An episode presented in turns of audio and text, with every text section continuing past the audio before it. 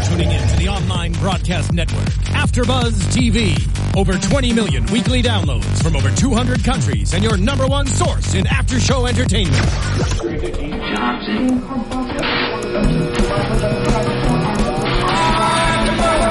AfterBuzz TV, the destination for TV superfans, producing after shows for over 300 of your favorite TV shows, interviewing celebrities and showrunners, and bringing you behind-the-scenes exclusives. All thanks to E Entertainment's Maria Menounos, producer Kevin Undergaro, and internet leader Akamai.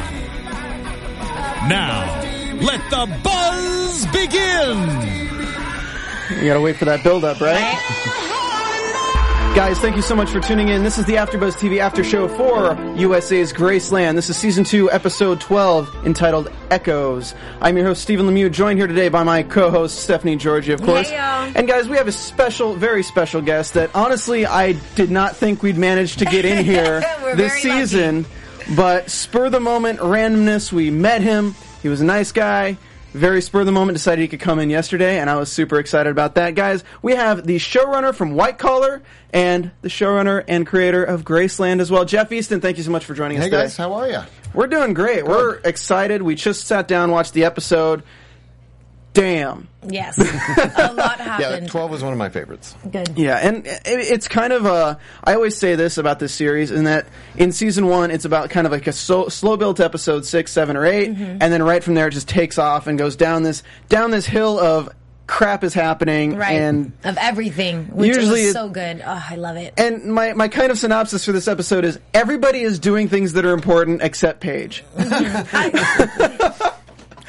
yeah. You know, well, well, kind next, of. you'll see that changes big time next week. But yeah, Okay. so Her Well- storyline was um, very intense and like exp- expanded mm-hmm. this se- like Oh, this yeah. season. Mm-hmm.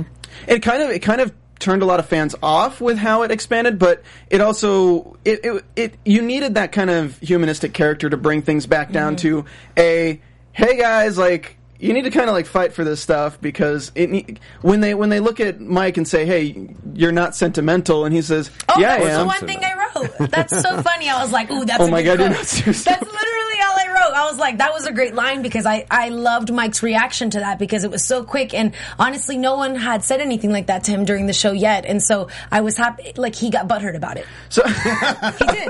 He got a little butthurt about yes, it. he did.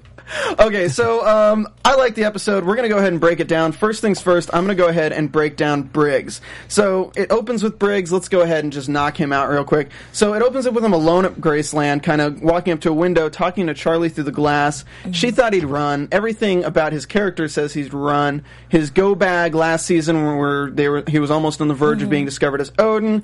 Um, and he just says, "I'll always stay for you because you're the reason he stayed in the first place."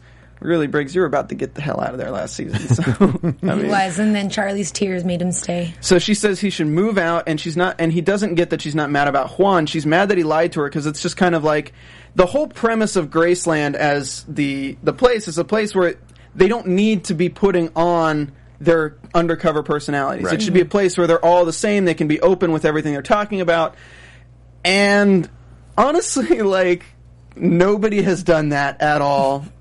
Except maybe like the first episode of the season before Mike came in. Right. Mike always they were all manages. solid. Yeah, Mike just tears crap up and makes everybody hate each other. um, so basically, this this scene really kind of reminded me of the scene, the final scene with. Uh, I don't know if this is a spoiler warning. If you haven't seen Breaking Bad, the finale of Breaking Bad, I'm not going to say any details, but hmm. the the scene between Walter and Skyler, the final scene, this really reminded me of that scene where he admits to her, I thought I was protecting myself when she thought he, that he was going to try to pass it off as he was protecting her, and that was very reminiscent of uh, the finale of Breaking Bad.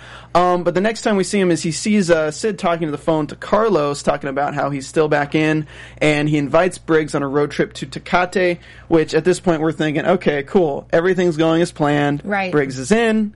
They're going to knock this out of the park. Sid's going to get arrested. But this is not the finale episode. This is the penultimate episode, which means everything has to go terribly, terribly wrong. Yeah. And make us cry and make Stephanie really sad. You should have seen. I, I that was nuts. I was like, no, no. I know. It's, it's, Oh. Because Sid, like, I like him because, to be perfectly honest, if I was in LAPD, I think that, you know, maybe I would help him out doing some of this stuff. I don't know. He seems like a cool guy.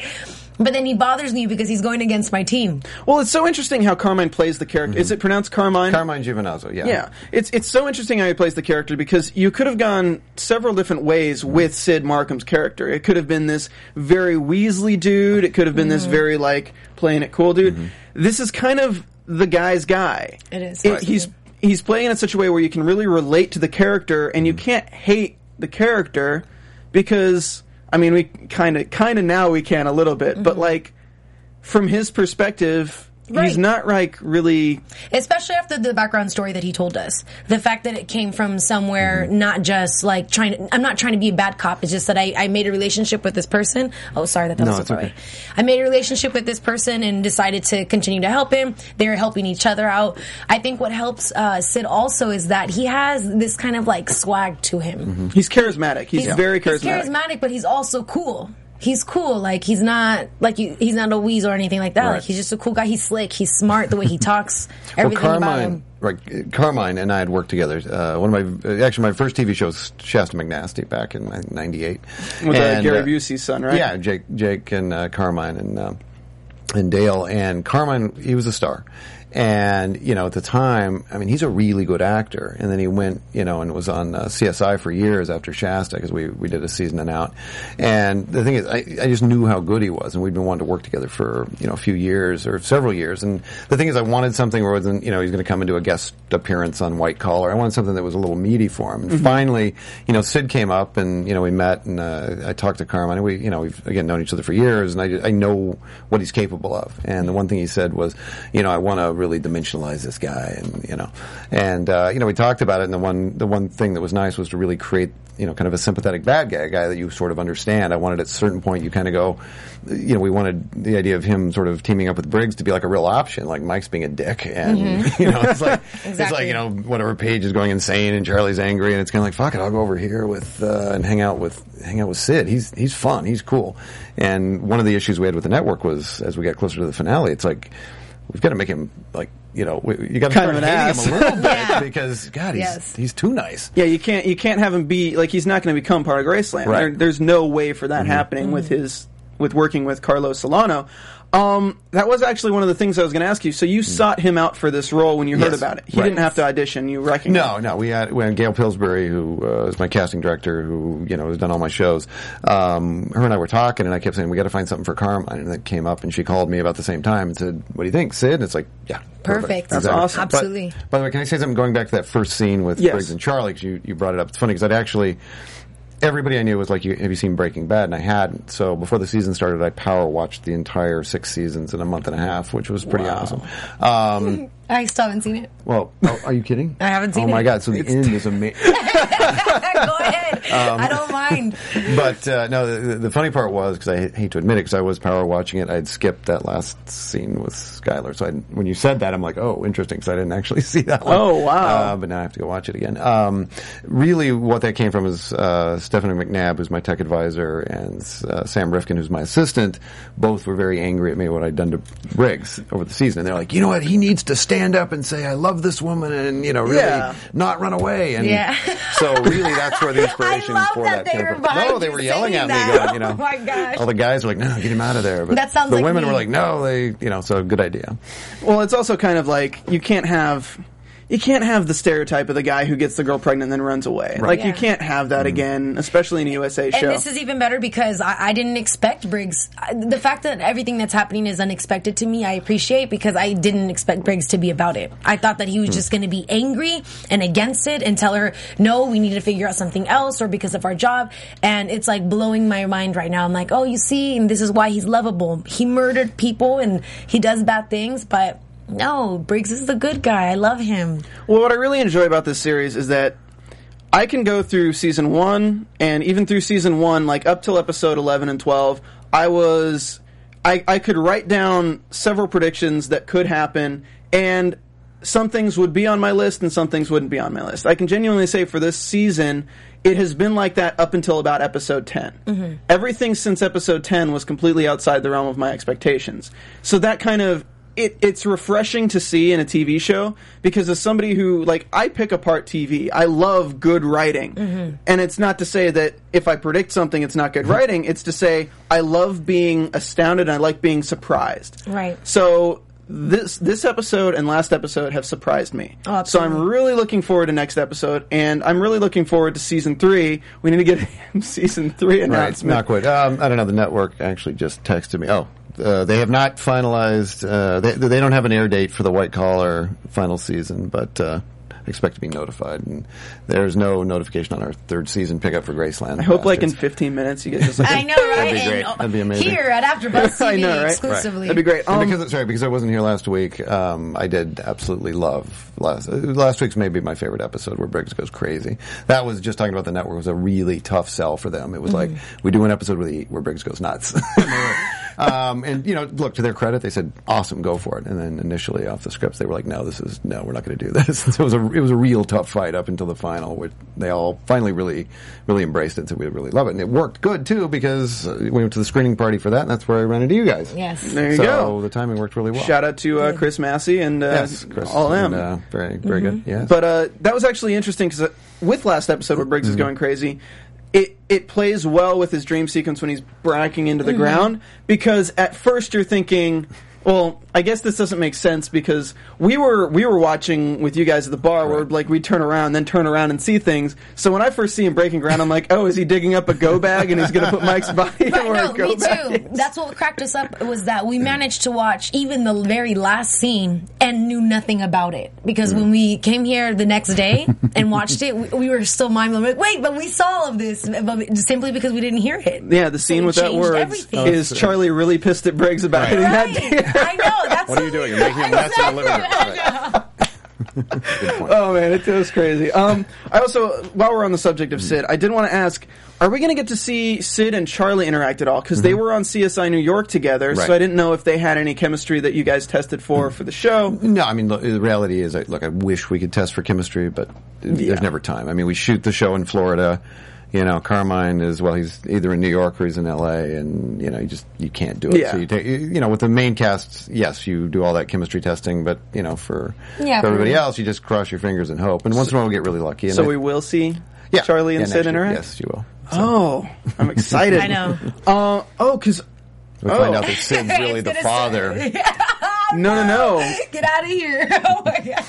But it'd be really interesting to see how Charlie, being the one kidnapped, would interact with Sid's Well, storyline. this is yeah, this is what's going to be nuts because now I'm wondering if after her like ass kicking, excuse me, she, she like what's Well, going to 'cause- happen with the baby? The baby's going to be Well, because if, you- oh my God, guys, I, I don't mean to go in predictions, but I do this I know, right? sometimes. Please. I do this sometimes where I like have epiphanies and Please. things set me off. So, Sid's going to, they're on their way to the drug dealer right now. Mm-hmm. But if Briggs gets a call from Amber saying that we have Charlie, he's out. he's he's like we're stopping this. Mm-hmm. Like Briggs is going to stop going to Meg. He's he'll throw off Mike's entire thing for Carlos Solano. So that's your to prediction? save Charlie. I don't know. It's one That's of them. not a tough prediction. I mean, that's that It one. I would bet, I'd put money on that one. the reason why no for me though I I'm going to give Sid more credit because I think that he's not going to let anything happen that way. Like he's going to he's going to ride it till the end. And Briggs is is not going to know. However I feel like Briggs might have picked up on it because I hope that he he noticed the comment that he made. He's like nope. Briggs is the one that's on the clouds right now. Above like you know where did that comment comment Wait, did he say that, did he say on the cloud because of the cloud leak recently? And he's saying that Briggs is totally kidding. no because they're like he works in myster- like, Preemptive writing on you guys' part. he pretty much said actually no Briggs is better at it than I am yeah. and Talk Briggs amongst is, yourselves here. of course. The network. The, uh, and Briggs is someone who he's his character identifies those types of things because it takes one to know one. That is true, and it does take one to know one. Um, so going back into the episode because this is the recap. Um, Mm-hmm. so uh, whatever it takes for my life is what for my kid for the kid life of my kid is what Briggs basically tells Sid. And at this point, Briggs is in. He's completely in. And uh, the next time we see them, literally, like the next time we see Briggs and Sid together, is Sid walking up after having broken into Right. Graceland and seeing that the photo. picture. Oh my god! With all of and then what's what cracked me up was that I forgot that he had already had an interaction with um with Paige as well. So he sees Right. Mike, he sees Briggs, he Yeah. sees Paige, and it's like, oh my god, that's so many people already on my you Mm-hmm. Right. know Can on just, top of me. Can I just say this is one of these things where not to not get to complain because we have a, really we have an amazing cast and an amazing crew, but once in a while, you know, it's one of these where in the script we described it as kind of like you know the refrigerator and like you've got your buddies and all the pictures. It should have so initially it was supposed to be like a photo of Briggs and Mike and you know Johnny's over here playing baseball, you know basketball or something, Yeah. and instead we get like that one big full frame like the, the you know the Full House opening. Exactly. Like, It's a I remember family shot. We got there and we're like, who took this? Pic- At what point did they all get dressed, go down to the beach as, as undercover agents and pose? You know? And who took the picture? Right. Um, yeah, I, I hate to say it. I think it might have been a publicity shot from USA. And like the last episode, we were because really what had happened was um, the, the idea. Again, I'll, I'll give Steph, my tech advisor, some credit there, who'd suggested Sid in the house at some point. Um, but literally, it was sort of a last minute thing where we, you know, we said, "Hey, let's do this," but we already uh, we already several days into production, so it was really people scrambling, going, "How the hell do we pull this off?" So I think I have a feeling they called USA and went, "Did you have a shot of the entire cast? Something that looks like you know." Like- the, the opening to so um oh man. yep Yeah, That that's it's it's kind of insane how it all kind of It, it, it does, and so you sort of, you know, that's the difference. I think a lot of times between TV and, and feature films, because like on TV, I mean, it's like it's run and gun. I mean, for me, it's always Oh, three yeah. episodes. I'm always, you know, we're posting, you know, the one that's coming up. We're, you know, we're we're shooting one, and then we're writing the one that's that's about to be shot. So there's always those. and It's just it's a train. It's a machine, man. it's a train that keeps on running into does. season three. Knock wood. Yeah. I'm sorry, I'm just we're I even liked Sid's reaction when he walked into the house Mm-hmm. Because after we see Graceland so much, we forget what it is. Mm-hmm. It's this like mansion in LA. So he's like, "What is this place?" Mm-hmm. Because why is Mike Warren here? And so that was just that was nuts. well, it's not it's not the place you'd expect to find exactly. like an, an F, not an FBI agent, but like an eight like Right. Federal a agent, right. Federal I, I agent. have to give one quick shout out. So there's a shot there where you see some hands picking the lock. Mm-hmm. And again, because this came together so quickly. So Kevin Mitnick, I don't know if you knew who Kevin is. He was for the time the most wanted computer hacker in the world. Um, Okay. He, you know, if you Google Kevin Mitnick, he comes up on all these things, and you know, he was he was a guy who uh, they thought he could whistle the launch codes to NORAD, and he was in prison for years and ran away from the FBI. But I had met him on White Collar because I had mentioned I used one of his books, and he literally stuck his uh, stuck his business card at my door one day, which is business card's a little lockpick kit, which is really adorable. That's awesome. And uh, I called him and I said, "Hey," my and he's God, in Vegas, sick. And he goes, "What do you need me to do?" And I said, "Well, I need somebody who can pick a lock. We're going to shoot the insert. We don't have anybody." And he goes, "I'll do it." So he drove. So he literally picked that lock. He literally, it's Kevin's hands picking that lock. So there's your shout out. So That's Oh, that's really World's awesome. foremost computer yes, hacker picking again, our lock. picking only the at bracelet. AfterBuzz TV Yeah. would you ever know that. Exactly. And the other one is the lock. The door we're picking is actually the, the door to my office. And that's why it's called an insert, folks. That's why it's called an insert. That's exactly. the that's when you're filming pickups. exactly. So uh, let's move into Mike's trouble. Mm-hmm. So uh, Johnny's uh, putting a bunch of lighter fluid on a fire. Mm-hmm. He's Mike's talking about how he's frustrated with sit on the beach. It goes Great up in flames. This is a big metaphor for everything that's going on with the show right now, where Johnny is saying he's knowing. He, Johnny keeps saying he knows what he's doing. Right. And even later in the episode, we get a sign, we get a scene between uh, Jakes and Johnny where Johnny says, "I got it all under control," and jo- and Jake says she's going to be the death of you. So this is a big, uh, dramatically ironic metaphor. Right. It's kind of hard to say. Um, of everything that Johnny thinks he's in control of ends up going up in flames and backfiring on him. Absolutely. So it's really big foreshadowing for the finale where we all believe Johnny is probably going to bite it big. Interesting. no. uh, And everyone on our on our YouTube is like, uh, comments are saying that if Johnny dies, I'm so out, guys. everyone who said everyone who's so passionate about a show that if a character dies, they'd stop watching. They're never going to stop watching. Exactly. Uh, yeah, we'll see. I mean, look, I'm not a big fan of killing characters. Right. Most characters, but uh, you know, I mean, look, look, I was, I'm the, I'm on record as being like the biggest Shield fan in the world, and for, can I spoil Really? the Shield? Never seen it, but go for it. Okay, Shield is like the spacey kind of. no, it's Shawn Ryan's, uh, it's uh, Vic Mackey, the the dirtiest cop in the world. When they kill Lem, when they throw a grenade in Lem's lap and blow him up, I was out for a couple of years. I didn't watch. Wow. But then, you know, with uh, same thing when they killed uh, Ned Stark on uh, Game of Thrones, I was done.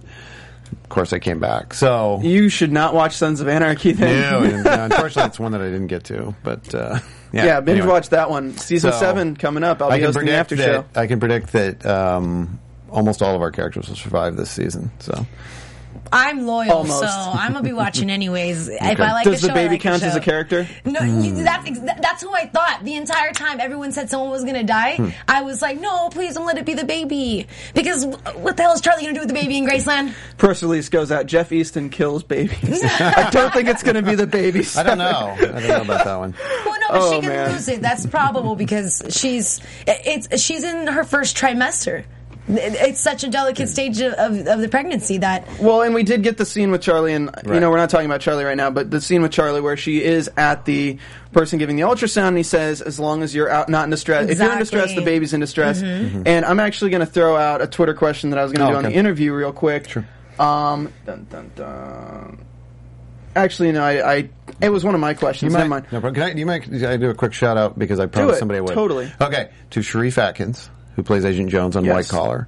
Uh, was out this weekend in New York at his wedding, and so congratulations to Sharif and Bethany Atkins. And uh, they actually met. Um, Bethany was uh, was working as a stand-in for um, uh, Marsha Thomason on our show. Oh, I'm sorry, not Marsha. I'm talking Tiffany Thiessen stand-in on our show. So that's how they met. And uh, you know, six years later, they're getting married. So So if your show had not lasted seven seasons, we don't know what would have or happened. six seasons. Exactly. So, shout out to Sharif and- shout out to Sharif and Bethany. And Congratulations. guys. And also in Manhattan, I got to say a shout out to the beautiful, absolutely beautiful Courtney Ivy and Clarence. So they know who they are. I was like, um, I'm Stephanie Georgie. Um, so Shout out to the Bronx. my question was, baby. jumping off of how you don't Yes, like sir. to kill characters, I, I, I had a question that was, you basically, yeah, I was explaining that you don't like to kill characters in that Bello's still alive, Right. And a lot of people think Bello's going to make a return in season three or we further down the love line. Bello. He is. He, the guy, he's fantastic. What's the Oh, actor's we do name? I always we love him. And You're, you're putting me on the spot, and I feel terrible now. Um, anybody okay. that knows me, text me because I'm totally blanking on his name. I could find out. He's phenomenal, though. Yes, he is. He's no, he is. Absolutely phenomenal. Sorry, Gbenga is, is his name. Yeah, he- um, and he's, he's he's Captivating. He's really yeah, and it's one of those shocking things too because you know with guest cast, I mean again from the sort of there's a creative side of it, and then there's the practical side. And the practical side is you never know what you're going to get, and things you know change and everything like that. And you know especially because we shoot in Florida, like with the white collar, we shoot in New York, and the talent pool there is huge. And in Florida, it's you know it's somewhat limiting. I mean we had Graceland, or I'm sorry, we had Graceland shows. we had uh, Burn Notice down there, um, you know, and you had, you had a couple others, but I mean it really wasn't you know a big, a big talent pool down there. We've been really lucky. I mean uh, Gbenga who played. Uh, uh, you know, played Bello, who did a fantastic job, and I'm totally blanking on his name too. The guy who played Eddie, who's the guy that shot himself. Gbenga's number two was They did. fantastic. That was For, local, amazing. for a local guy that worked down in Florida, really. he was amazing. just a local guy. Local guy, yeah. That's amazing. And Bello was. T- that's crazy. yeah, so really, really talented. So another thing is that um, I want to ask because we do have all these characters that we're introduced to. We have little arcs that go away for a while. Do you have it planned? Because I know uh, this was somebody that that told me. They said. In a recent interview, told you said that you have planned out basically the next few seasons of Graceland. Just you know, whether it's picked up or not, it will be. Right. Knock on wood. Knock wood. Um, that you've planned it out. Do you think you do you open up these characters with the plans to return them, or is it just in case you need to in the writing? Because I know we have Mike's girlfriend, Right. we have Zelensky, we have all these people that. Right. Well, I can tell. Uh, uh, I can tell a Zelensky story. Um, well, I'll be careful what I say, but Actually, no, we'll, we'd love to know that because we are like, what happened to What Z? happened to him? Okay, because I, I really love Dennis, who, who the actor who played him, we thought was really phenomenal. And I'll just say there was somebody at either the studio or network who wasn't a huge fan, but sort of that's sort of what happened. It was just not Oh, a wow. fan, and yeah, it's tough um, because we were all huge fans, and literally, I can sort of, if I want to spoil that, the storyline there was that uh, Zelensky was supposed to continue on, and uh, there was going to be a second attempt on Mike's life, and we were going to, you know, they were Kill gonna- Zelensky. Zelensky walks into it instead, which sort of galvanized the house against Sid. And when that sort of you know came down upon high, it was like, whoop, plans change. so Wow. um, you know, once and I got to say, I mean, look, as far as partners go, USA has been really fantastic. I mean, you know, the, the funny part on this is, you know, with with uh, White Collar, um, you know, or, or the rest of the shows, White Collar is very sort of happy show. You know, it's kind of a family show without trying to be. And um, when I came to Graceland, I'd written it already. It's an NBC show um, that I'd written a few years ago. And it was always really dark and stuff. And when USA had come to me and said, "Hey, we'd like to do it," I was like, "No, no, you don't," because no, I want the heroin and I want all this horrible things to happen. And they were like, uh, we're, we're cool with that. And I'm like, no, you're not. Have you guys watched yourselves? of course you gotta be cool. Um, you know, I was like, I don't want to run that through the sort of blue sky filter. Um, and they're like, no, uh, we're, we're fine with it. Really? Heroin and, you know, and torture Yeah. and rape and everything. And they're like, no, characters welcome, baby. You know, let's, let's go for it. So they've That's been awesome. really good. And so that, you know, they'll, they'll, they'll put their foot down once in a while and we'll get into these fights. But for the most part, you know, they've been really good. But Zelensky was sort of a, he was sort of a casualty of that, uh, that, that infighting. But it really did sort of leave us in the lurch on a couple of our storylines that's happened before. Um, and that one was tough because like going into episode eight, um, Charlie's really angry with Sid. And, um, you know, at the beginning of the show, I want to kill this guy. He's a bad cop and stuff like that. And that was sort of our like, oh God, because it was supposed to be literally he killed Zelensky, the bastard. We want him, and suddenly there was all this anger that really felt unjustified. So that was that was sort of a tough a, t- tough movement for us, and so we were kind of scrambling to to shift things around. So there you go. Um, That's I just like imagine reality. the scenes right now with with Zelensky dying and everything. yeah. You know, I, I do, but at the same time, I really like where the series went instead. yeah, yeah, I mean, I look, mean, sometimes still yeah, it worked out. Exactly. I mean, and things change. But to, to answer your earlier question, yeah, we plan a lot of these things. Um, you know, uh, you know, Dan Shattuck, who's who's going to be you know my number two next year. Um, he and I actually at the beginning of the season had sat down together and literally just started. We took each character and said, let's. What do we do? And like, for example, Paige was interesting because in season one, you know, uh, She was like the vixen and whatnot. yeah, well, she came in late. I mean, she was not who Mm-hmm. we'd originally, you know, cast, and she came in late, and we hadn't really like blocked out a storyline for her, so she kind of just, you know, got filled in here and there. And um, you know, each year, you know, because when I had originally pitched the show, um, you know, Daniel Daniel Sunjata was not, you know, who I had in mind. It was like, you know, I wanted. Patrick Swayze from Point Break. That's what you know, in the script, he's described with long Comanche hair. You know, and then Daniel came in and kind of blew us away. But you know, Briggs was originally kind of this, you know, dark, introspective guy, and Daniel's like, "Hey, how you doing? I'm Daniel." You know, and just kind of blew us away. So it took me a while to learn how to write for him.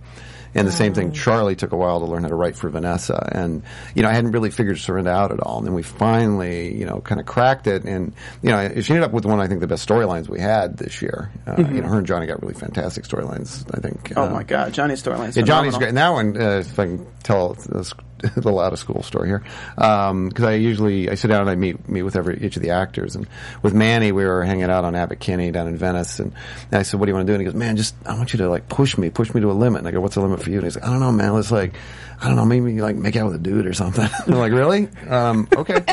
really? yeah, I was like, "Okay, that's what you want to do." That's, it's like done. you're done. done. So we kind of kept pushing it. I mean, you know, this year you got to, you know, have play show with a gun barrel. So, you know.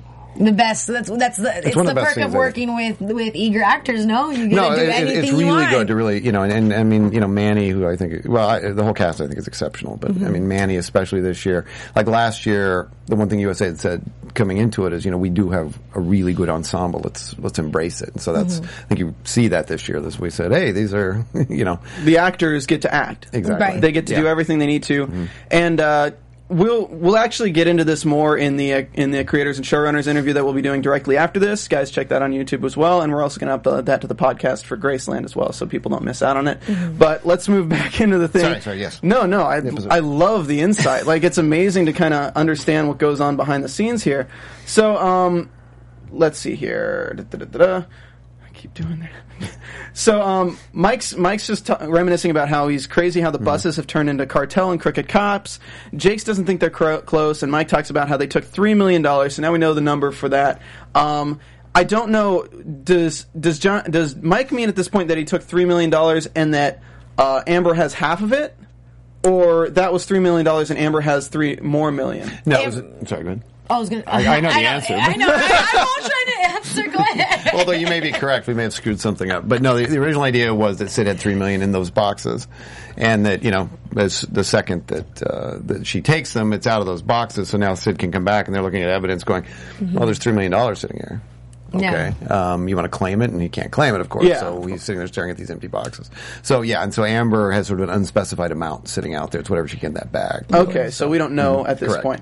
So uh, Sid knows that he. So Jakes comments that Sid knows that he's coming, and Mike's shouldn't be so sure, which is also foreboding. It's like Sid's going to do everything in his power to not be caught. Why I love Jakes, I feel like he's the only level-headed. He's so smart, Right? He's mm-hmm. so smart. The only issue he's ever had is with him and his son, and that's mm-hmm. it. Shout out to Brandon Jay McLaren. Yes. Who? No, he came in right. Yeah, he's been He's in been here. twice. Such a nice guy. Oh, he is- he's a great I guy. actually, I actually met up with him at um, At the party. Morph- Morphicon. Oh, oh, oh really? I'm one of my friends from North Carolina does toy reviews, and I met up with him there, and I was like, "What is this?" And then I see a stand with Brandon's face, and I'm like, "Oh Power yeah, Rangers, right? yeah." So that was kind of that was kind of really yes, I Crazy. forgot about that. Yeah, we give him hell about that. Yeah. Red Ranger, go! um, so he he has a great line where he says, Survi- "Surviving is a greater ambition than winning." Mm-hmm. Um, the next time we see Mike, he's working with Charlie a little bit, but then he's standing in the stone building, which is the HQ. Uh, his handler brings him into the office, and Sid's in the office. Basically, we find out that Sid is pressing charges and indicting Mike as n- misusing the resources, Right. being taking the money out of Sid, trying to circumvent the Fourth Amendment through uses of mm-hmm. Amber. This is the part that makes me mad about him too, because I was like, "Damn it, you're smart, good." You don't want I'm a stupid happy- villain, though. No, well, exactly. I know, of course, but that's and then I was happy at least that the the other commander guy was like, "Okay, if you're gonna showboat, it's like good, shut his ass up." Well, the other commander guy's on Mike's side. He Right. wouldn't Clark, let- yeah. he Mike is being such a dick to Clark, mm-hmm. But like To everybody, Clark is still like got his back mm-hmm. because Clark could have shut Mike down long ago, mm-hmm. but he's not because Mike is telling him to trust him, even though Mike's being a total dick about it. Mm-hmm. Saying's like, "Yeah, man." God, I don't know. Um, so Sid and Mike get in a fight outside. Of course, obviously Sid is provoking Mike. Mike is just mm-hmm. dumb to take the bait. Slips the tracker in mm-hmm. his pocket. I don't know if you guys. It was a very quick scene. I don't know if you guys caught that. Yeah, well, that was funny because in editing there was a big debate because originally there was two shots of him digging around in the pocket, and I'm like, mm-hmm. Jesus Christ! It's like if Mike's like, "What do you get out, put your hand out of my pocket?" Well, good, yeah, we ended up with one, but that was a big. That was one of those big, you know, network discussions. The alternate scene where he's digging in the pocket, and then suddenly they start making out. Exactly. And, Yeah. Yeah. I gotta say, I love just just Carmine's reaction to that first punch is one of my favorite things. So. Oh, with- where he, with- where he doubles him over with the gut. Yeah. Oh, it was great. Yeah. It's such a, it's such, and even like those two characters, great chemistry. Like it's Yeah. so weird. I mean, Um, Aaron Tveit is absolutely magnificent. So and then we see Clark just looking. I'm like, like r- really. Which one of my yeah, it always gets a good laugh from me in that shot. He looks back and he's like, oh, Jesus. I know, and he's, I know that was so good. He didn't have to say anything. They had stopped, and he's like, "You're an idiot. You knew exactly what you did." Yeah. So said. Mike's fixing his wound, and uh, she mentioned Charlie mentions the black eye. He says this is an echo, a reminder Mm-hmm. of something in the past. So, That's me. right before we get I don't know why I'm assuming anyone's going to be contacting me right now. well, I literally, I don't know. This is all, all. The, this is the cast who's been texting me lately. Apparently, they like tonight's episode. So. right, right, right as we mentioned an echo, reminder of something in the past. This is where um, Mike says that we do have to do what we have to do, Charlie, even if it hurts. Charlie walks away, comes back, With the sits tape. the tape, and I'm sitting there like, no, no, what are I you know. doing? No, because you know Briggs deserves to have that tape go to Mike. Briggs deserves to get taken down, but Briggs is so amazing and he's great and a character on the show. So you just Well, it doesn't matter, but it was it was good because at least Charlie said that it, you know it's the father of my child. I can't do it. Like, just be careful. I think that maybe Mike, and I'm happy that Mike identified that as an accident when he heard the tape first. So he's not just like angry inside. He's just he's trying to figure it out for himself. That I mean, that's just a big deal though because they they know what the circumstances are. This this episode was especially good with the uh, exposition in the scenes with mm-hmm. their dialogue because it was a very dialogue heavy episode as opposed to where usually we have the chases and the, the mm-hmm. two missions that go awry. Like aside from Charlie's, there was no real like smash and grab action aside from the punch with Sid.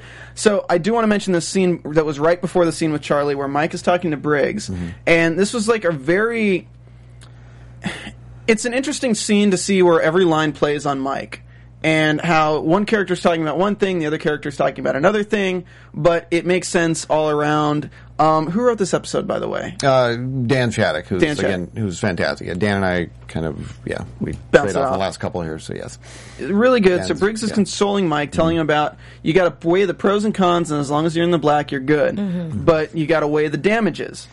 And Mike asks if you can't tip the scale back to your advantage with a victory, and what do you do? And Briggs says that's where atonement comes in. Right. So we see Briggs couldn't tip the scales back with Charlie, so right now he's trying to atone. And then Mike is at that point before, and it's in more ways than one, because with Briggs, his atonement comes from he's been lying to Charlie the entire time, and he couldn't tip the scales back to make her believe him, and now it was too far gone when he confessed. We mm-hmm. have the same thing going on with Mike and mm-hmm. Paige, and we have the same thing going on with Mike and Sid. It's well, career wise and, and we'll emotionally see if wise. it happens between uh, Lucia and Johnny. Johnny, yeah. Yeah, like everyone has their scales at this point in the show. Yeah, well, with- yeah, that'd make a t- good title for the finale, actually. Scales, uh, but uh, yeah, I You're mean, welcome. y- Just kidding. yeah, you got- conceptually, you know, I mean, that was a lot of. it. I mean, Mike and Briggs were always designed. Just you know, for me, I always found it interesting that if you took, you know, I, I've said this before, but the f- the first season was there's a Chinese curse that says, you know. I don't know if it's a curse, it's just a Chinese proverb, I guess, that says, if you set out for revenge, dig two graves, right? And so that was sort of the idea of it, which is you take Briggs and you kind of throw all this crap in his life and, you know, sort of mirrored some stuff I was going through personally, but it's like, it's not the stuff that gets thrown at you, but then how you react to it. And so the idea was to take two people, throw almost identical things at them between Mike and Briggs and sort of see how they react differently. And, you know, mm-hmm. Briggs reacts one way, Mike reacts another. But really, I mean, you know, Mike is sort of the shadowy reflection of Briggs. I mean, that's, you know, he sort of steps behind him. And again, they were, you know, same scores at Quantico and they've always, you know, mm-hmm. been right behind. And really that was the, the idea to sort of this exploration of, you know, just It's like the yin and yang, but where they meld on the Where- edge. where- yeah, where they, where they overlap on that just to see the, see the difference and see sort of who survives and who doesn't. Well, they've kind of flipped. They flipped mm-hmm. their positions at the beginning of the season, and now they're kind of flipping into both having new areas where they're exploring. Because Yeah. Briggs is getting more emotional than he's ever been in the past, Right. and Mike is getting more um, knee jerk reaction. Mm-hmm. He's not as he's not as thoughtful with his actions. He's not as He's um, that sentimental. That's not what I mean. Um, calculated. He's not being as calculated Right. because he's acting upon impulse as opposed to things like that. I mean, Paige is acting. on I, I was just too, gonna say absolutely. Yeah, It's interesting. you You, got, you, you brought up that one particular line where Charlie says, "Because you're not sentimental, Mike," and he goes, "Yeah, yeah, I am." Yes, I am. Uh, and because in editing, I debated a long time whether to keep that line because uh, for me, it was this big debate: Does Mike think he is, or does Mike know what he is? And so ultimately, we went to keep it. Mm-hmm. Decided that Mike's got a little less, uh, you know, he's, he's probably a little more self-deceptive than than he than he believes. Right. So, Well, also in an interview you did with Forbes, you mentioned that um, you said that a lot of the season is going to be based on who Mike is to Graceland and Right. who he is, and as a character. This is really like he's trying to find out who he mm-hmm. is, Right. and when he answers that question, he realizes her reaction to mm-hmm. it. It kind of right. Enlightens him slightly. Mm-hmm. I love how he says it though. I don't. I thought it, it was just.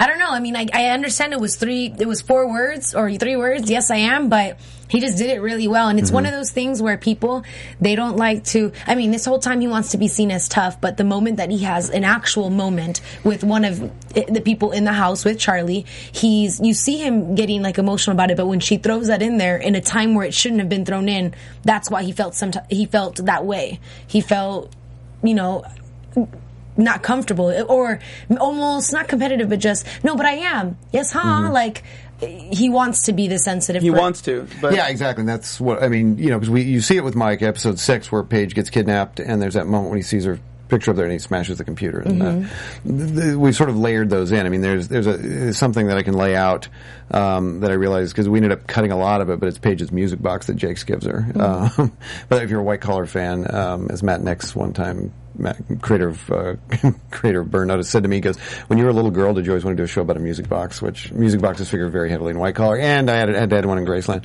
But uh, he gives, you know, she's uh, she's given uh, now that we're far enough into the season. Um, Jakes has given Paige that music box, which doesn't work, and then later she says it's working again. And the scene that was cut out was Mike fixing the music box. Oh, um, wow. that he did after Lena's death, which was sort of his acknowledgement of that makes it makes so much more sense Right. now when she said it's better when it's broken, Right. Yeah. because it wasn't tainted by Exactly. Exactly. And she, part of her guessed or knew, it's like Lena died and this was Mike's atonement for that. Exactly. And we ultimately lost it just because we, we, people weren't tracking it and it's something I'd wanted to lay in and stuff like that. She'd there you rather go. it be broken and know mm-hmm. that okay, so there's a possibility Right. that Lena's alive, but since it's fixed, we know he's she's admitting dead. to me Correct. that she's Wow. dead. Very good, yes. And that's one of those things where, there you go. Now at least somebody will know in the world why the music box got fixed. Oh, dude, that's that's awesome because mm-hmm. I was wondering like, oh, mm-hmm. did- What the hell is this music box? but we still found meaning in her saying it was better when it's broken. Right, we did. It ultimately worked without seeing Mike repairing it, Mm-hmm. but but yeah, it was literally Mike, sort of Mike's own admission to himself that he still has a soul. Well, I do have to I do have to take a break right here just to mention that if you guys want to buy your own music box, you should go ahead and go to Walmart and buy your own music box because at Walmart you can use this thing called the Savings Catcher today, which will save you tons of money on everything you buy. What you do is you go to Walmart, buy everything you need, and just take that receipt right home with you, and you don't have to search all over the place for the lowest prices because honestly, Walmart got you covered, right, Boo? Right, boo. Damn I love- right. I gotta say, I love Walmart. There you go, Jeff Eastin. I'm from Colorado, man. That's where we shop, baby. Where you get everything. I mean, they got That's where you get they got good food now. They're a lot better now. Anyway, Damn, you had the ni- you had the nice Walmart. We didn't have food. but like, even if you're buying groceries, even if you're buying a vacuum cleaner, even if you're buying furniture, take your receipt home from Walmart, scan it with Walmart Savings Catcher, which you can find at Walmart saving, walmart.com slash savings catcher or download the app.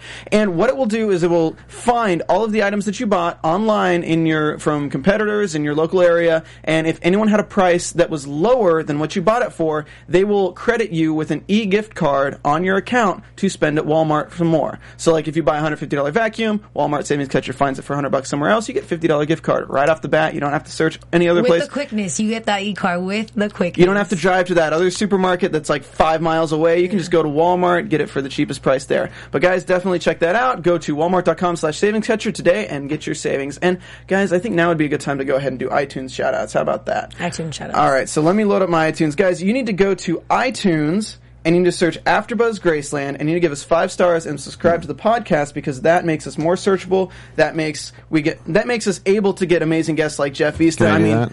what do we do now that we've peaked, though, Steph? Nothing. We keep going. We should go probably go back, strong. to, go back to Brandon. I'll tell you what we do. We get, we have in Go studio back to next week with you guys. oh, we do. I'm so excited. Yes. In studio Los with us next week. We have the brother and sister duo themselves, Eric Valdez and Jamie Gray Hyder, of course. My cousins are Solano. coming in. Your cousins, right? Um, I was and bummed 'cause I thought they were going to be here this week. I know. I know those Solano because I've, I've never met them because we shoot in Florida. I rarely get to meet these actors. It's amazing to to me to know that like you have never No. met some of these people. Not at all. But if you guys want to listen to the show, you need to go to iTunes, rate, and subscribe. And shout out to Rashid Lin, who says best Graceland podcast out there, perfect show companion, five stars. Prince of Awesomeness, love Thank the you. insight. I like these people the way they enjoy the show. When I listen to the podcast, I get things I miss from the show. Thanks. And that FPS guy. I think Charlie is going to be no more. What does Mr. Overthinker and the girl with the quickness think? I love. And then uh, like another one from August 28th from AI Gal. Thankful for AfterBuzz. I feel like the majority of the time I've been watching, I'm not breathing. I'm so invested in all these characters. I'm so thankful that there's an AfterBuzz for Graceland because I have nobody to discuss the show with. So you guys are amazing. Well, now you have Jeff Eastin to There discuss the show. Yes, exactly. So guys, make sure you guys do that. Thank you so much for commenting. We really do appreciate it. I know, seriously. Like, shout out to all you guys on YouTube, on iTunes, and everything. Um, so let's just rock through this really quick, so we have a little bit more time at the end because we have about 15 minutes left.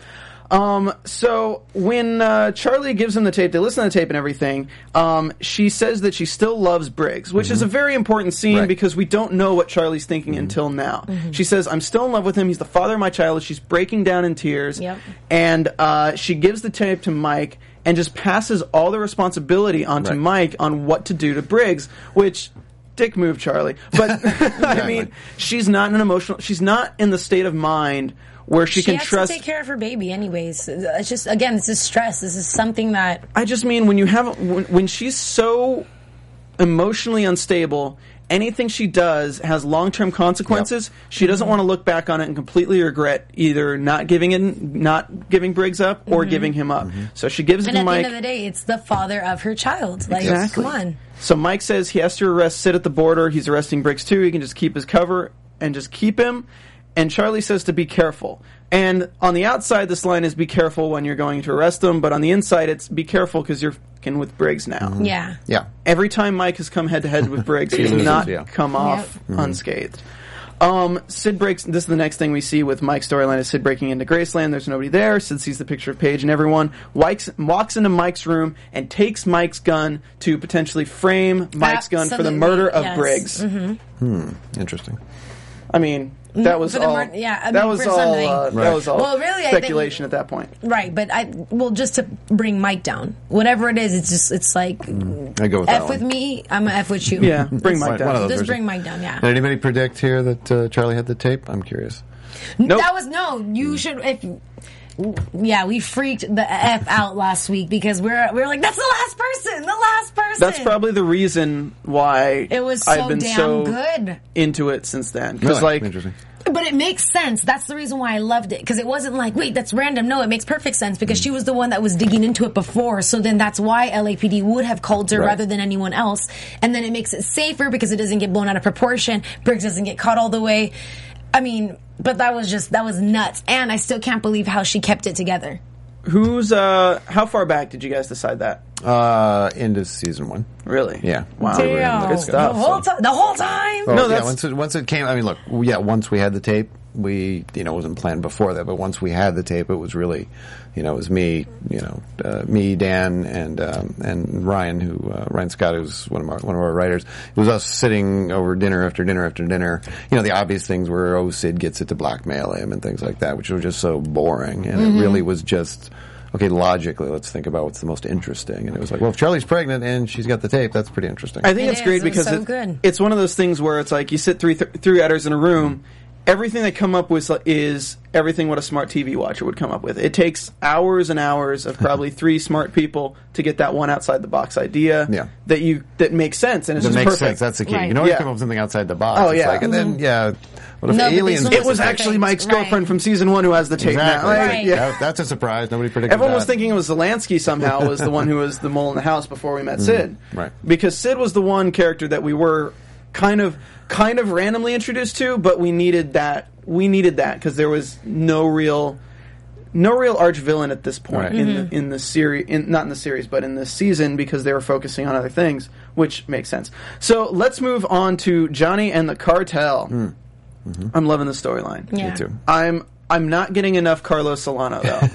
He's mm-hmm. he's a phenomenal He is actor. really I good. know. I love that. Yeah, Nestor is a Nestor's amazing. I didn't know. I am. I didn't. I'm so happy of how well he speaks Spanish. Mm-hmm. For me, that's Well, a huge de- deal. Is it really? That's interesting. What? Well, I mean, he's really he's Hispanic. No, I know that, but, but there's plenty of actors, and I don't want to like name names, but there's some actors that sometimes when they speak, you can tell like the the accent isn't like their dialect, or sometimes some of the words that they say, you you can tell, you can tell if someone speaks hmm. Spanish or not. It's I, I I'm. It's my second language, so like I, it's I always pick up on that, and it pisses me off when they, when someone casts someone that's like, bro, like at least make them practice their their second language some more, so that it's believable instead of these Americanized Spanish people that are doing it. So- but no, I thought it was great. Speaking between Mexico and America right now, I gotta ask: Is it just a cinema standard to make everything like really yellow, orange and yellow.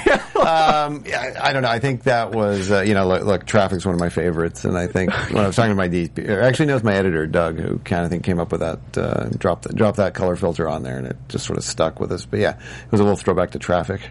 But yes, or you guys didn't know it's Well, like Breaking Bad does it too. Oh, do they? That's I guess, no, that's true. I guess they did. I, I think ours is a little. There's a little more uh, like looks like a little post. But it does go post bleaching process. Ours has more of a you know crabby yellow filter on it, but Like uh, tobacco feels filter. feels humid. Yeah. Exactly. When you actually cross Mexico, really is when you go down there. It's like it, the air is saturated with Yeah. you know sodium vapor lamps, and that's Wow. no, that's that's not true at all. All right, so Johnny and the But Cartel. it does look different. I get it. So Johnny at the cartel, they're going through another package drop. I'm going to just rush through this really quick. Um, Johnny's talking about how much he hates the desert, which is kind of funny. Um, and he says your Mexican a- your Mexican ass is of the desert. And He's from Long Beach. Man, I'm from Long Beach, which is funny because Manny actually is from Long, Long Beach. Beach, correct. you Um, can tell he reps it that way. It's 20 million. We get a little bit more on Carlos, where the guy's like, you don't cross, if you know Carlos Solano, you don't cross Carlos Solano. And this actually plays more to Eric Valdez's character, Carlito, because if Carlito's about to cross Carlos Solano, I don't think he's going to survive the season. Um, so Jakes and Johnny are marking the marking the bills. Uh, they're talking about counterfeits. I didn't quite understand that conversation. Which one? The uh, conversation where? Where- oh, right, well- right. Yeah, it's literally just. I mean, the, the the short version of that is, you know, they've got the money, and you know, ultimately to catch Sid, they need to have the money that they know has come from Yes. Sol- from Carlos to Sid. Oh, so And not they mar- counterfeiting in the sense of creating new bills, No, no, no, but it's not counter- replacing. It's literally just marking. Yeah, it's real bills. They just they just marked them. All right, and then uh, so Paige enters. That's a little scene we get Paige. I'll talk about that soon. Jakes and Johnny at their place in this crappy motel. Mm-hmm. They're waiting for Sid to be in custody, and Johnny is just like making weird comments that are like trying to get Jakes to leave, and Right. Johnny looks a little guilty, and John, and Jakes is just like, Right. really? I know. And he's like, I don't want Lucia at that house, bro. I, so he's basically kicking Jakes out Out. so he can sleep with Lu- not you know what I Well, mean. No. yeah. yeah. Um, he, needs wants to put a sock for her to on the door. No. um, so he wants her in the morning there before the the deal goes south because Mm. she doesn't want her at the house when the cops are going in, busting her, her potentially getting shot in the crossfire. Exactly. And this is where Jake says the girl's going to be the death of you, and this is where Johnny says, I got this under control. Next time we see is Lucia talking to Carlos Solano, and she wants to access the trust that she has because she wants to take the money out before she runs. He won't let her, and he says that maybe you should get your own job if you want money. Lucia says, "Well, where are you going to be when both your kids leave you? Where's your Where's your standard going to be then?" Accountability. Um, this is the account. Yeah, this is where Jakes is actually meeting Carlos for the very first time, and they bring the twenty million in these big plastic buckets. Honestly, I would bring twenty million. Get those from Walmart. You know? Yes, you, You can, can. and if they're cheaper somewhere else, they'll give you an e-gift card. Sorry. I hate, I hate What that. were you, you were about to say you'd carry twenty million. If I was going to carry twenty million dollars, I wouldn't do it in clear things like that because I wouldn't want people to know that I'm carrying twenty million dollars. A little more cinematic, I guess. Yeah. Um. So uh, Solano has the old has new briefcases prepared with old money that they pay them in, as opposed to what they expected. He would just pay them out of the money Correct. they brought. Right. So this is money that is not marked. So the deal would have gone south. So Johnny decides to distract him with talking about a horse. He's going to see a guy about a horse. Yeah, about a horse. Yeah. And um, he tells Jakes to quickly switch it. While Jakes is switching it, Carlito comes up. Says perfecto. Carlito's got a gun on him. He's acting all mm. crazy because he's crazy. Says the hospitality from his father doesn't transfer on to him. And Carlito kind of says that Carlos won't be around forever. What do you do? And he's like, well, I take whoever cuts my checks. Mm-hmm. And then Jake just says, well, for now, Carlos is still in charge. Right. Mm-hmm. Drop the mic, walks away. Yeah. Uh, Carlos calls Sid. And this is where we get that Carlos and Carlito and Sid Yeah. are working to Together. take Together. down Carlos. Carlos. Yeah. So things are getting crazy on all fronts, and he says things might have to change. Right. And this makes me think they're trying to use Jakes in something as well now. Which, Well, mm, possible. I'm Um, wondering if Sid will get upset because he already didn't like how Carlito did things. I understand that now it's working towards him, but Carlito's like, you know, some things have changed. It's like you can't ch- this like the heist, man. You can't change plans at the last minute. But hmm. Well, whatever. yeah, I mean, keep in mind that Sid's just lost $3 million. Now, Carlos is paying him his usual fee, which will add up very slowly. So if mm-hmm. people ask why. so he wants his one big, then probably and- out. Yeah, and maybe the son might provide that big one and out. And that's what, that's why they've sort of gotten in bed together. And if you look at if you look at when you're in the black, you're weighing the scales and you need that Mm-hmm. one big victory to push you over. You might, yeah, you going play to with the Sid. crazy occasionally, yes. That's that's interesting. Um, so we have uh, we get Johnny and Lucia talking about the Southern Cross constellation. They look like such a couple, Don't they? Aw. Yeah. uh, she wants to live under the Southern love. Cross, and he tells her about the motel, and they say tomorrow morning, room nine.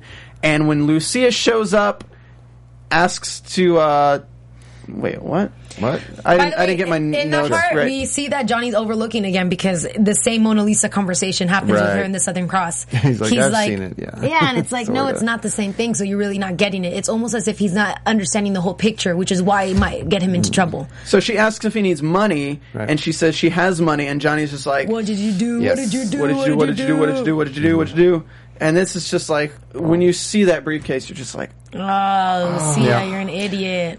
So again, things that we wanted to see because there was a whole we had a whole sequence where Lucia takes the briefcase, and actually the briefcase is there and it disappears. They can't figure it out. We realize Lucia has it, and we ran out of time to shoot it. I think it works better without that though. Yeah, it works fine. It- it- yeah, it was good because nobody it was- says how did she get it. So it's Yeah. fine. I mean, everybody kind of knows. Right. They're Yeah. like, she stole it from her father. Yeah. Um, and she took the money that was marked. Literally, my notes say the F word four times. um, so that's where we leave off with Johnny. Let's go ahead and knock in on Paige on the on the girls because we only have a few minutes left. So okay, so she's still hung up on Mike Yep. and Lena. She knows exactly what he did. Paige asks Mike if he'll answer honestly, and Yes. she says she'll she understands what he did, but when Sola hit her, how did you feel? Um, and Mike tells the story of a cabin upstate. He used to go hiking, and he used to always see an empty fox trap with a fox's leg left in it. It's one of my favorite stories all year. So This is a great monologue. I love this honestly, monologue. It's beautiful. Um, the fox not off his leg. The after is the easy part. The hard part is when you have two options: wait it out and die, or destroy a part of yourself that may and Mm-hmm. and maybe live. Another And- answer for her, by the way, and that's why he's crying. Yeah. Wait, what? And that- for, I thought that was like another answer for her, and that's why he got emotional because he wasn't talking about the slap, and he wasn't. I don't think he was talking about him. Well, he was talking about himself, but like, uh, but because of Lena's death. Yeah. So she says he's the fox in the story because everything he does makes it about him. About him. Mhm. And she says, "What am I? The uh, the fox?" And she says, "Yeah, I want you to go back in the trap." exactly. Yep. This was an interesting scene because it has so many. Mm-hmm. Again, this episode very dialogue heavy, very Yeah. exposition heavy. It's it has it applies to so many characters right now, and mm-hmm. applies to so many different things that I really just don't have the time to get into right now, but honestly, like I think you can all imagine how many ways this could swing Yeah. with how much she knows, how much he doesn't know she knows. Mm-hmm. At this point, does Mike know that she kind of has a feeling? Uh, yeah, he's right on the edge because it, It was Yeah, without moment- giving away any spoilers. They're indirectly yes. speaking to each other. yeah, we know. Well, So look, he has a feeling she's suspicious of him. well, still. yeah. I mean, in the letter, we obviously know because we know what happened. Right. We know that the letter is forged. Yeah, we know it is, and so Mike did it. And so one of the questions is why, though? Why did he do it? Did he do it to get away with it, or did he do it for other reasons that might have a better? Well, what, what it reminds me of is it reminds me of Briggs with Kelly Badillo. exactly. Yeah, It reminds I don't me think of- it's it's Because for again, they're the same character. It's really yeah. just taken from different points of Yeah, view. because Exactly. Briggs sets up Kelly and then tells Charlie that everything's fine when Mm-hmm. it's really not. Yeah. Mike sends the letter from Lena in from what was it, uh, Scottsdale, Arizona, and thinks that it's going to be fine, and it's really not. Um, so basically, we were introduced to the person who is she's called about Lena at the airport, and the guy says, "Yeah, she just flew in from Kiev," Kiev and he's like, "It's not Lena." She interrogates her. Okay, so this is where I have a problem with Okay. Lena's character. Lena's okay. I mean, not Lena's character, um, Paige's character. Right, okay. In that it's not a problem; it's her character flaw that you guys have obviously decided to use. Um, is that when Paige first meets the Tinkerbell, she is so Attached. em- empathetic to her to this person she doesn't Right. even know, and she's so empathetic to Lena, or even to the like the woman who she swallowed the drugs out of her own stomach. That was really gross. By Yeah, the way. but yeah. Um, but Paige, when she meets this girl who's just as scared as Lena was, who mm-hmm. doesn't know what's going on, who's trapped in an interrogation room at the airport, doesn't know, only has these boxed answers, she is being a total bitch to her. Correct. Yeah, She's but being she realizes it's a sister. I mean, at this point, she assumes it's just some other person who's stolen the identity. And, Mm-hmm. But yeah, but but you think about it, she's doing exactly what Mike's doing, which is, I mean, like every at one point you realize that I guess all the characters are me somehow. It's Yeah. my show, I suppose. But yeah, people have said, "Oh, gee, Jeff, you're you're very self-absorbed. It's all about you." So the same thing is applying here. Mike tells a story, and it's all about him. And for Paige, it's all about Paige too. Mm-hmm. I mean, she's really coming at it from her point of view. Yep. So, um, talking to Alina, it's the same nickname. The writing's the same, except Mm-hmm. from the folding of the paper. That's not how people fold letters when they're sending it from in the post in Europe. Right. right? Or just, well, just, I mean, most people fold them in, and Paige happened to refold it out, and she realized that when Mike duplicated it, he did it out. That was her mm-hmm. big thing. I see. Okay. Um, so rushing through Charlie, we got we're gonna wrap in probably four minutes. Okay. guys. Paka, Uh, yes.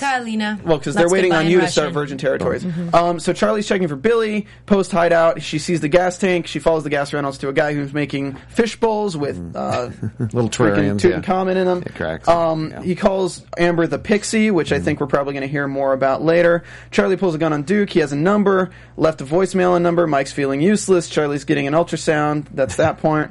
Um, Charlie's on the phone. She's she's called back. Meet at Saturn and Marconi at a park. Meeting with Amber, thirty minutes. Mike says he's give her a team, but you know you never know with that. She's driving the car, pulls up behind a van that randomly stops, and at this point I'm like, crap. Mm-hmm. as soon as you see a van that stops randomly, Oh, you're yeah, like, no you're like, doubt. crap. Don't follow car the van. comes and hits Charlie. Poor thing. Kind of bashes her around a bit. Discombobulates her. She can't really fight back. Perfect way to do it. Performs a very very rough ultrasound on her. they take her out. Uh, she's begging Amber not to do it. She hasn't pulled the pregnant card yet. Yep. Um, and they drive away with her, and that is the end of the episode. Bum, bum, bum. and it really is. Uh, it's it's it's great that this episode's called Echoes because this echoes the scene with Jakes dragged out of the car by the police and the car left open and Paige being dragged off into um, the woman trafficking. Right. Yeah. So everything is very reminiscent of it, and that's where we get into predictions. Oh, I can do some. Can I do them? yeah, No, Jeff- you have to. Um, okay, so You're after Buzz. I I love okay, what we saw that's gonna come up next week, I really love what Briggs is saying. He says that Graceland we're supposed to be taking care of each other because they did lose they lose saw, everyone lost sight of that and everyone was very self self absorbed. Mm-hmm. Everybody was. So that's really good. They're gonna I think they're gonna come back for that. I think that Charlie won't use the pregnant card at all because it'll give the opportunity for them to just jab at the stomach and whereas if she gets hurt anywhere else You're smarter she- than my writers, but she uh, but if she gets hit anywhere else then that means the baby has a chance so she has to be thinking about the child first Yeah, but Amber's a woman. Amber's not going to punch her in the stomach if she knows she's pregnant. That's the no, thing. Amber's also Amber's a dog, dude. She's like she's a sole survivor. She has to do what she's got to do. It doesn't matter. And she got pissed. She was ready to kill somebody. Why wouldn't she do it? I know, but I see people punching her in the stomach regardless. Like I mm-hmm. don't feel that I don't see them working the face. I feel Amber giving a line about like I'm going to leave your face alone because I like it, like something like that. Hmm. That's more with the character than oh my god you're pregnant. I'm going to just freaking punch a baby right now because this is an Anchorman too. Or less mercy.